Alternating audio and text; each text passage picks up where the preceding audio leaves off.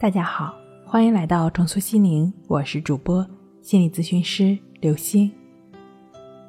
本节目由喜马拉雅独家播出，我们的微信公众号“重塑心灵心理康复中心”。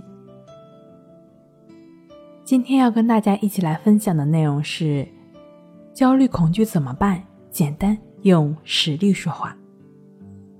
你身边可能也有这样的人，你越是努力的想跟他结交。努力给他帮忙，他越是不把你放在眼里。反之呢，如果你做出了成绩，又不狂妄自大，自然就能赢得别人的敬重了。但其实反过来想一想，无论你怎么做人做事，总是会有人欣赏你。让所有人喜欢是件不可能的事情，让所有人讨厌呢，也没有那么容易。球星贝克汉姆。曾经就说过，无法让所有人都喜欢你。他有这样一个经历，在两千零九年，他在回归洛杉矶银河队后的首个主场比赛中，遭到了球迷的嘘声抗议，但万人迷的贝克汉姆却并没有在意。他表示，要想让所有人都喜欢自己是不可能的。赛后接受美国当地媒体的采访时，贝克汉姆表示自己并没有在意球迷的嘘声。他说：“我不在乎，你不可能让所有人都喜欢你。”当天的比赛中，贝克汉姆用场上出色的表现回击了来自球迷的嘘声。银河队打入的两个球都和贝克汉姆有关，其中一球还得益于他的直接助攻。就连曾经公开批评过贝克汉姆的银河队球员多诺万也表示，如果贝克汉姆一直保持这样的状态，我确信他最终能够赢回球迷的支持。的确，要想打破他人的成见，我们最应该做的事情就是做好自己，用实力给他们致命一击。正如贝克汉姆的表现一样，当然。